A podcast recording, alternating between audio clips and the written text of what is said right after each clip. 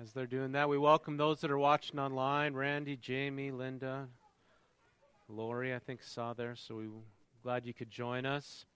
We launched a digital bulletin here back a couple weeks ago. And Chris, if you can put up the QR code like that, meal or something like that. But if you want to grab one of those and some coffee, there's going to be ladies that'll serve you.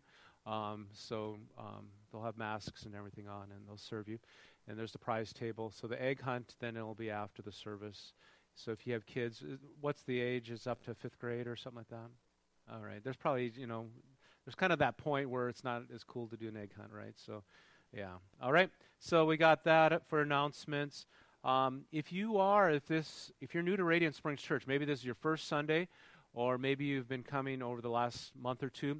We're going to do pizza with the pastors next Sunday. So that is the 11th. It'll just be after church. And so if you click on that in the digital bulletin, there's actually a sign up so that we know that how many to plan for. And you can click on that. It's a pretty simple form: name, address, no social security number or anything. All right. So. But it just lets us know how many would be there. All right. So you can click on that. We'd love to have you come back. Just share a little bit more about Radiant Springs Church. See if you have any questions. It's not, you ever been to a timeshare? How many have been to a timeshare thing, right? And you just don't know what they're going to expect. This isn't a timeshare thing. We're going to give you pizza. Maybe answer a few questions you have about Radiant Springs Church. Maybe some ways some next steps as far as being part of a small group or building some connections that way. So that's all that is. So if you want to give online, that's been something, especially during COVID, that has become a lot more of a popular option for people. If you want to submit a prayer request, past messages, so all that is there. So, all right. Did I hit everything? I just want to make sure. A few new elements to our service today. So, amen. Looks like the kids have gone back. So we're going to dive in here this morning. We're going to be in the Gospel of John, chapter 20, if you want to turn in your copy of God's Word. And last week we touched upon Palm Sunday, and it was entitled Believe. And this is kind of on the similar theme. If I gave the message a title, it would be That You May Believe. And that'll become a little more obvious as we read through this passage, but that's a word that's been kind of jumped out at me as I've been preparing, praying. It's just that word believe. All right, believe. And so John is going to touch upon that. I find in our culture maybe a lot of people know of God, maybe even know about the resurrection, but for how many of them believe? And believe Christ is their Lord and their Savior. So we want to look at that. So I'm going to just invite us to bow our heads in prayer, and then we're going to dive into John chapter 20, verses 1 through 31. Father, we just thank you for your word. We thank you that it is quick, it is powerful, it is alive to us, Lord God.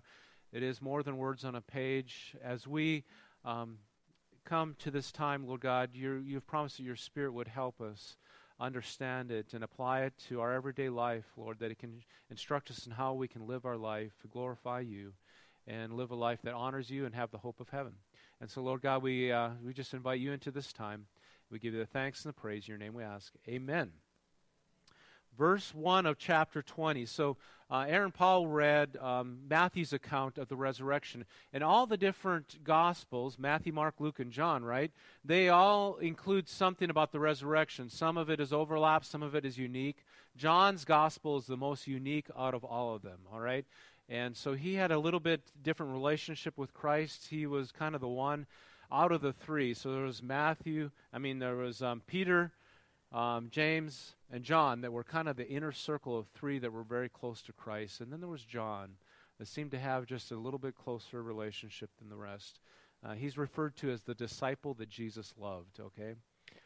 So let's look at this together. Verse 1, it says, Early on the first day of the week, while it was still dark, Mary Magdalene, okay, and if you know a little bit about her, she came from what we would call just kind of a rough past, but God redeemed her. And she went to the tomb and saw that the stone had been removed from the entrance. So she came running to Simon Peter and the other disciple, okay, that'd be John, the one that Jesus loved, and says, They have taken the Lord out of the tomb, and we don't know where they have put him. So Peter and the other disciple started for the tomb. Both of them were running. I love this. It's just kind of like how John records this. You know, there's competition there, all right? These two guys, Peter and John, they're just, who's going to get there first, right? And that's in here, all right? But the other disciple outran Peter and reached the tomb first. So John is faster, right? And he bent over and looked in at the strips of linen lying there, but did not go in. Then Peter arrived, so Peter wasn't quite as fast as John, came along behind him and went straight into the tomb. And he saw the strips of linen lying there, as well as the cloth that had been wrapped around the head of Jesus, and the cloth that was still in its place and separate from the linen. Finally, the other disciple who had reached the tomb first also went inside. He saw and he believed. So you can underline the times that that believe or believed is used. They did not understand from Scripture that Jesus had to rise from the dead. So here are the disciples that are closest to Jesus, and they're still not understanding the cross and now the resurrection. They're still trying to come through their own process of believing and understanding what has taken place. Verse 10, then the disciples went back to where they were staying. Verse 11. Now Mary stood outside the tomb crying. And as she wept, she bent over and looked into the tomb and saw two angels in white seated there with Jesus, where his body had been. One at his head, one at his foot. And they asked, "Woman, why are you crying? And they said, "The Lord, they've taken my Lord away." She says, "I don't know where they have put him." At this, she turned around and saw Jesus standing there, but she did not recognize that it was Jesus. He asked her, "Woman, why are you crying? Who is it you're looking for?" Thinking it was the gardener, she said, "Sir, if you've carried him away, tell me where you've put him, that I may get him." And Jesus said to her, "Mary." I have a feeling that it was similar to the way he had pronounced her name in the past, and so she recognized it. She turned toward him and cried out in Aramaic, "Rabboni," which means teacher. Jesus said, "Do not hold on to me. I have not ascended yet to the Father. Go instead to my brothers and tell them that I'm ascending to my Father and your Father, to my God and your God." And Mary Magdalene went to the disciples with the news. So they had seen the empty tomb, but they hadn't seen the resurrected Christ. And so she told them that he had said these things to her. So, you know, what was going through their mind? Did they believe? It's kind of like, oh, you know, Mary Magdalene, well, it was her, right? You know, are we going to believe what she has to say? On the evening of the first day of the week, when the disciples were together with the doors locked for fear of the Jewish leaders, Jesus came and stood among them and says, "Peace be with you." You know, it's kind of like, whoa, how did he get here, right? Put yourself in their shoes. And especially with, you know, that balloon pop back there, and I don't know how many that went through, you know. But sometimes even in our day and age, some of those things can throw us off, can't they? They were fearful of what was happening. Verse 20, after he said this, he showed them his hands and his side, and the disciples were overjoyed when they saw the Lord. And Jesus said, "Peace be with you. As the Father has sent me, I am sending you." And with that, he breathed on them and said, "Receive the Holy Spirit. If you forgive anyone's sins, their sins are forgiven. If you forgive them, they are not forgiven." Now Thomas happened to be gone that day, also known as Didymus, one of the 12, was not with the disciples, and told him, "We have seen the Lord." All right? But what does Thomas say? He said to them, "Unless I see the marks in his hands, and place my finger in his nail prints, and put my hand into his side, I will not believe." There's that word again, believe, isn't it? I will not believe.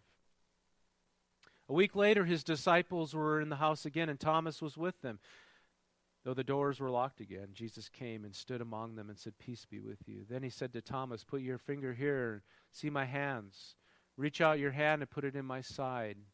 Stop doubting and believe." Thomas said to him, "My Lord and my God." He didn't have to do that. Now that he saw the Lord, that had answered his questions, right? Then Jesus told him, "Because you have seen me, you have believed. Blessed are those who have not seen and yet have believed." Jesus performed many other signs in the presence of his disciples, which are not recorded in this book. So there's, you know, they were selective in what they recorded. They couldn't include it all. But these were written that you may believe that Jesus is the Messiah, the Son of God, and that by believing you may have life in his name. So I just want to touch upon a few things. I'm not going to keep you here real long today. But believe is a common thread in the Gospel of John. In fact, it is mentioned. Anybody want to take a stab? I mean, last week I had somebody guess how many, Lindsay, yes. How many miracles Jesus did, and she just, I thought it was going to take several tries. She nails it right off the bat, 37, so she just nails it, all right. But how many times believe is used in the Gospel of John? If you can believe it, 84 times it's mentioned in the Gospel of John, more than any other book. Acts, the book of Acts is right in there with it, a little bit behind, but none of the other books are even close to it. But 84 times this word believe is used. And the disciples were eyewitnesses to the ministry of Jesus. His ministry, his death, his burial, his resurrection. They were there for it, right? Now, if you want to get the truth about something, you want to get somebody that was there, right? An eyewitness account, right? These men were there. They witnessed all the events, the significant events of Jesus' ministry, his life, his burial, and resurrection. But each of them had to even also go through a process of believing. So even after his death and his resurrection, they still had to come to that place. These men that are writing to us, the accounts that we're reading today, they had to come to that own process of believing. And we even see it in Thomas, right? I'm not going to believe. I know Mary says that she saw him, and I know you guys say that you saw him, but I'm not going to believe until I put my hands in his, my fingers in his, the nail prints of his hands and in his side. And then once he sees Jesus, he goes, yeah, now I believe. There was no doubt there. But even Thomas, who had walked with Christ, had his own doubts. They all had to go through that process of believing. And so John and the other authors of the Gospels write down their accounts. Why? So that we have a narrative, we have some history, but also that people that were not there, like you and I, would have the ability to say, you know what, here's an account of what happened in the life of Jesus, so that we could also believe. Amen? All right. What we do know is that Jesus was a real person that walked on this earth, that died on a Roman cross.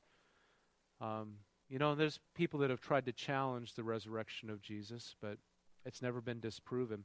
You know, and even in the account that Aaron read to us, the Roman guards, how they secured the tomb, and they took a lot of pride in that. And the fact that, you know, the disciples could have come and fought, somehow got past the Roman guards is a little bit crazy. And even if they would have, the disciples would have been hunted down and then killed, right? So none of that took place. Since the Romans had no body to prove that, hey, yeah, he hasn't been resurrected. The evidence is there. Even Josephus, who was a Jewish author, historian, he was not a believer, but even he records the events that took place that we see in the Gospels and records those. But even he did not believe, even though he recorded them. 1 Corinthians, I want to just briefly touch upon this. Paul then writes, he says in 1 Corinthians 15, 3-8, he's talking to the Corinthian believers about the resurrection, because even the people in Corinth were struggling with this idea of the resurrection. They believed many of the things of the gospel, but the resurrection, I think, is kind of like, really? You know? And if you go back to Corinth, it was very religious. They had a lot of gods, but there again, none of them had ever died on the cross for their sins and been resurrected. Paul says, for what I've received, I pass on to you of first importance. There, I'll get it, importance. Christ died for our sins according to the Scriptures. He was buried, he was raised on the third day according to the Scriptures, and he appeared to Cephas, which is also known as Peter, and then to the 12. And after that, he appeared to more than 500 people after his resurrection, all at one time. Most are still living, and though some have fallen asleep. And then he appeared to James and to the other apostles, and at last he appeared to me also. Remember, if you read in the book of Acts, it's on the road to Damascus, and his encounter with the resurrected Christ. So Paul was a persecutor of all the early church believers until he had that personal encounter with Christ, and he himself believed. See, he was witness to a lot of the stuff that took place, and he persecuted the church. But then all of a sudden he has the encounter with Christ, and then he believes. So the question I want to kind of put before you is, why must you believe? Why must you believe? Some of you here today, you believe, all right? There's never been a question. Maybe you were raised in a Christian home. But even being raised in a Christian home, you can still question, all right? You can still be like, the evidence is there. Or maybe you don't have any resemblance of a Christian background at all. And maybe this is new to you, right? I don't know where you're at. But the question I'm putting forth is, why must you believe? Well, number one is that you may have the promise of heaven. You may have the promise of heaven. You know, there's been many good men and women that have claimed to be gods, or people made them to be gods. Maybe they taught good truths, and even some of those morally correct and right. But there again, there's been no other God that has died on the cross for people's sins and that was raised from the dead. And John 3:16, you can say it with me if you know it. For God so loved the world that he gave his one and only Son, that whosoever believes in him shall not perish, but have everlasting life, or eternal life. There again, that's from the Gospel of John. He uses that word, believes. That day that Jesus died on Golgotha, he died between two thieves. Remember that? Two thieves. One was hostile to him, and one said, there was some belief there. And he begins to talk with Jesus, and he says, I believe in you. You know, I made my mistakes. I'm up here because I deserve to be here. I committed crimes. But you haven't committed crimes. You're not up here for things that you've done wrong. He understood that. And they dialogue, and Jesus reaches out to him, and he said, you know what? If you believe in me, today you will be with me in paradise. And he says, I believe.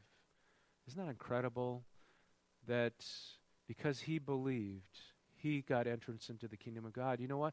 There was a lot of people there that day that witnessed his death, that witnessed maybe his resurrection, that witnessed his ministry, that did not believe, and yet a thief on a cross that reached out and believed was able to receive the gift of life, the gift of heaven. Amen? You have to believe. You must believe in order to receive that gift of life. To believe means to accept something as truth, okay? That it is the truth. And I know that's it seems like a subjective term in our day and age. That idea of what truth is seems very subjective. It's what people maybe say on social media or something like that, right? We're going to put a litmus test out there. We'll take a survey. What do you think is truth, right? But the gospel writers wrote down what they witnessed so that we could believe and know the truth. Number two, why must you believe? That you may have life. That you may have life. And John refers to that in verse 31.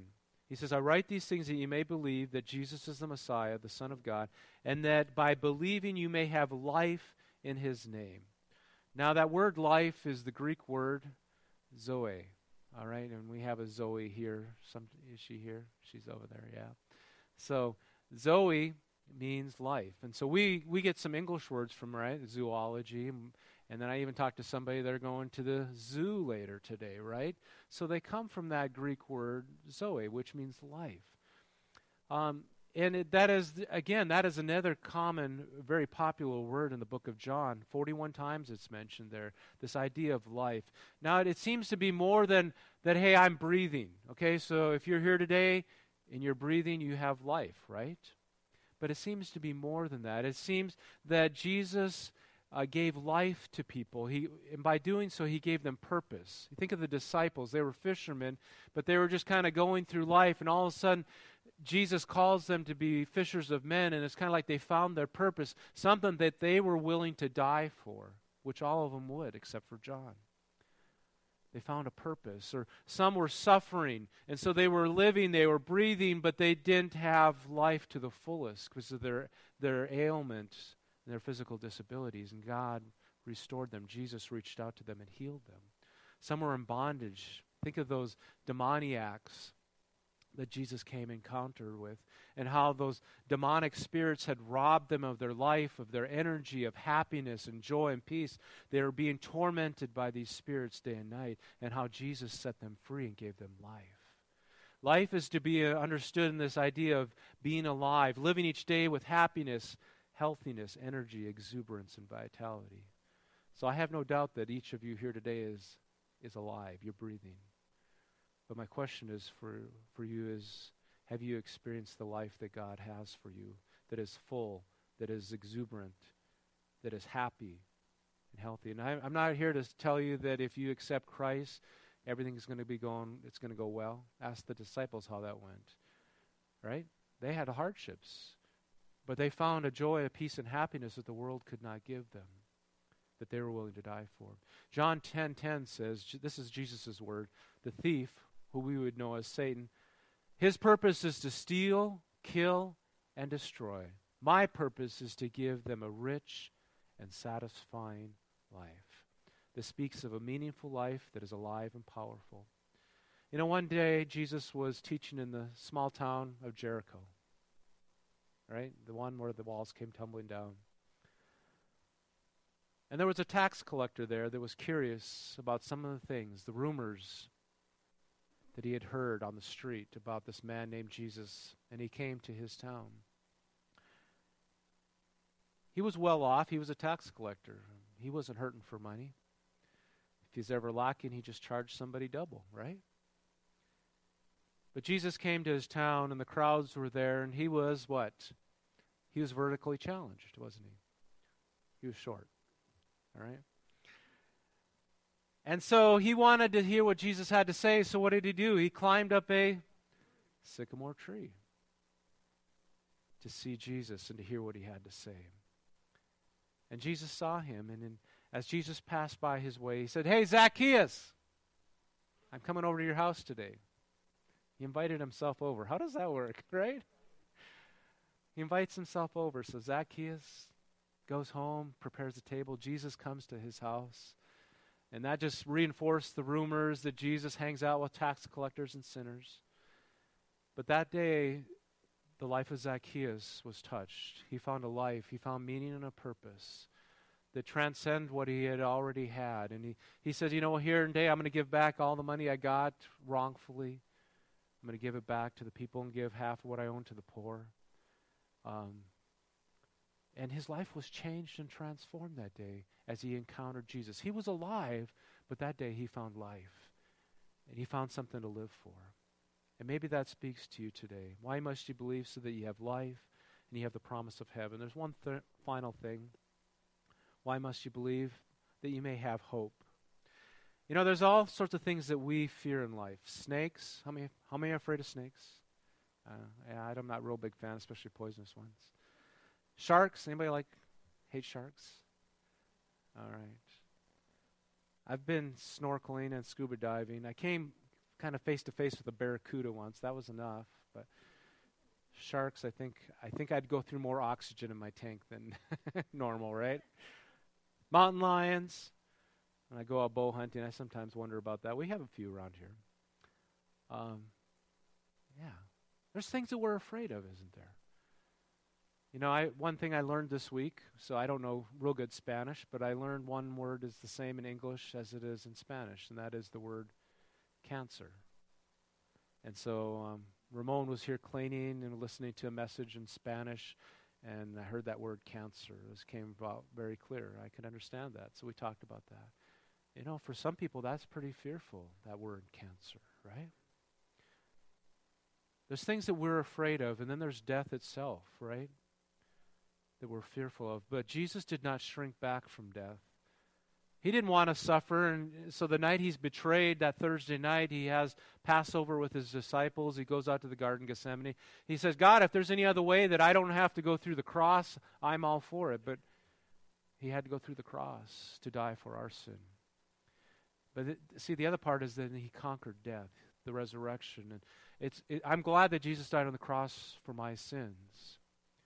But see, the resurrection is so important. Paul understood that because it's in the resurrection that we have hope, that we have life, that we have the hope of eternity, that when we die, that our life just doesn't end, but we go into eternity with Christ if we have the hope of heaven. And that he took the sting out of death, right? That's what 1 Corinthians 15, if you read that whole chapter, it talks about that he overcame death and he took the sting out of it. It's been swallowed up in victory. when Jesus was raised from the dead. You know, you can always tell. I've been at the bedside of many people as they approach death. Okay? That comes kind of with the territory of being a pastor. Maybe you've been by the graveside or just by the bedside, I guess, of somebody, a loved one, as they've went into eternity. And I can always tell the people that have hope, have a hope in God, and those who don't. You can see it in their eyes. And I remember a neighbor in the first community that we pastored. He had a different faith, a different belief. And I remember going over and visiting him, and he had cancer. And it was just in the final hours, final days. I remember going over and praying with him, and I just remember the fear in his eyes. Folks, it's something that has stayed with me in 30 years of ministry. The fear in his eyes was just overwhelming because he didn't have the hope. Cancer was taking his life, and he didn't have a hope. He didn't know what was waiting for him beyond the grave. And then I've been by people. Gary, you're here, and Joyce. Grandma Joyce was with us, and it's been, 2-3 years she's been with the Lord. But I just remember going into her room hours before the Lord would take her, and I just remember just the peaceful presence of God in that room. It was just all peace. And then God took her home. There's a difference, folks, when we have that hope of heaven in our heart. The fear, the sting of death has been removed. Hey, we're all going to die, okay? Unless Christ returns before we die, we're all going to die. If we have that hope of heaven, though, that sting of death has been taken away. Amen? And Jesus went before us. He didn't skip death. He's the pioneer. He went before us. He experienced pain, suffering, and death itself, and he overcame it. He went through the grave, and he offers that hope to us today. You know what? I'm going to have the musicians come. I wish that I could make everybody believe. I really do. But I've determined if Jesus wasn't able to do that, I probably can't do that either. If the disciples weren't able to do that, I probably can't either. All I can do is, like Jesus and like the disciples, is say, hey, here's the truth. Here's the evidence. Here's the message. You have to take that and believe. That has to be your decision to believe. And I just feel that pretty strong. It's been in my spirit over the last couple weeks. And you go through the Gospels. I believe that there were people that experienced miracles that in the end didn't have the hope of heaven because even though that they were healed of their condition, they didn't believe. And then there were others that did. And there were some that had no miracle, had nothing, like the thief on the cross, and he believes. I don't understand that, folks. I don't know why some believe and some don't. I wish I could figure all that out. I can't. But I do know that Scripture says that we have to believe. Most of the details are there, but, even as Sharonda shared, sometimes we at our sunrise service, I believe that God will meet us if we come to Him by faith. He knows the questions that we have in our heart. Questions. Some of you are analytical. You want all the details, the evidence. Some of you are more the opposite, more emotional. So you're going to make that emotional leap and trust God. Others, you have to have things figured out in your mind. My father-in-law was like that. He had to have the evidence, enough evidence, until he finally took that step to believe. Others, you experience God, and maybe you're in a difficult place, and you reached out to Him, and He rescued you. He saved you. And you found a hope and a peace. I don't know where you're at this morning. I hope that many of you believe, but maybe there's someone listening online, or you're here today, and you're a guest, and you just haven't made that declaration in your own heart. The good news is, you know what? You can know for sure beyond a shadow of a doubt that you're going to heaven. You can know for sure. Jesus says, if you believe in me, you have the hope of heaven. If you believe in Him as His Lord and Savior, that He died on the cross for you, you have the hope of heaven, folks. And it begins a process, a journey of walking with Him. But it's your choice. Each person has a choice. Why must you believe? That you can have the promise of heaven, that you may have life. There again, it's not that everything is going to go your way, but you have somebody that's walking with you, and Christ has promised to walk with us, give us life and purpose and meaning, and hope that reaches beyond this life into eternity. Amen. I'm going to encourage you to stand with me this morning, and I'm what we normally do is I just lead us in a prayer of salvation. There's nothing magical about the prayer, folks, okay? But I believe that if you mean it in your heart, that God honors that, just that prayer of faith, of belief. So if you make that your own prayer, I believe that God honors that. It begins the process of placing your faith in Christ and living each day for Him. So I'm going to encourage you to pray along with me, those of you that have prayed it with me many, many times. But also, if you mean that, you want to take that step this morning, maybe today is your day. You can have that hope in your heart. And then we want to help you on that journey. If this is the day that you may ask Christ in your life, we want to help you on that journey. Amen? Let's pray together, saying, Father, forgive me of my sins. And today, I put my hope and faith in you. Be my Lord and my Savior. In the name of Jesus, I pray. Amen. And Father, I pray your blessing upon everyone here, Lord. Father, that you've come that we may have life and have it more abundantly. And Lord, I pray that we can discover that. And maybe even we've been walking with the Lord for many years, but there's still, we haven't found just that meaning and purpose that comes from knowing you. And maybe we've kind of walked the line, we've walked the fence, we haven't totally sold out to you. Because of that, we're maybe even a little bit miserable. It's, Lord, it's when we're sold out to things. It's when we give ourselves completely to something that we find the meaning and purpose. And maybe there's some here today that have been walking that fence, and today is the day that you step forward and say, hey, it's all or nothing. I'm going all in for God. I'm going to give him my heart, my life, all that I am, and serve him completely and totally. And so if that's you this morning, I just encourage you in that. And God will honor that. God will bless that. Father, we give you the thanks and the praise we ask in your name. Amen. They're going to lead us in a closing course this morning. Would you just join in? It's called Living Hope. And just let's worship the Lord together this morning.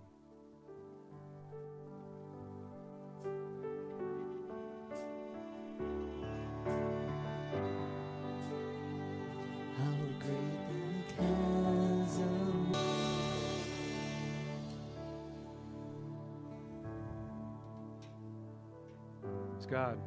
Amen. Isn't that a beautiful song? Amen. Amen. Well, hey, in that digital bulletin, there's a Connect card. And if you made a commitment to the Lord this morning, maybe for the first time, or just maybe you recommitted your life to Christ, we'd love to follow up with you. And you can do so on that Connect card, or you can just find me. I'll be floating around here. On the ground, but I'll be just kind of moving around here.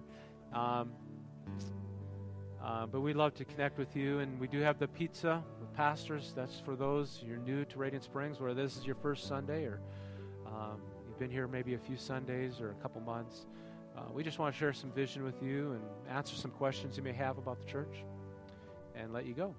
So that'll be next Sunday, and so afterwards here there will be some coffee and donuts. If you I want our guests, if you're a guest here, you get first crack at that. So, Mary, you know who those are. So, you can be a little mean. No, I mean, all right. So, her email's Mama Bear. So, be the Mama Bear. Let our guests get coffee and a muffin or a donut if they want one. There's the photo booth there. So, you just sit down there. There's a little sign there you can hold up. And if you want to, there's usually somebody there that can help take your picture. The prizes, the egg hunt will be here as soon as they get it set up. So, amen. Let's just bow our heads in prayer. Father, be with us as we go today. Bless our gatherings with our family, with our friends. May you be glorified. May you be lifted up by all that we do, Lord. And I pray that as we go through this week, Lord, I thank you for those times of fellowship and the food, Lord. But Lord God, may the truth of the resurrection be in our heart, Lord God, that you've allowed us to overcome. You've given us hope. You've given us a future. And Lord God, that reality, you've given us a life, that reality is at work in our life as we live each day. Go with us today. We give you the thanks, the praise. We ask in your name. Amen. Amen. God bless you this morning.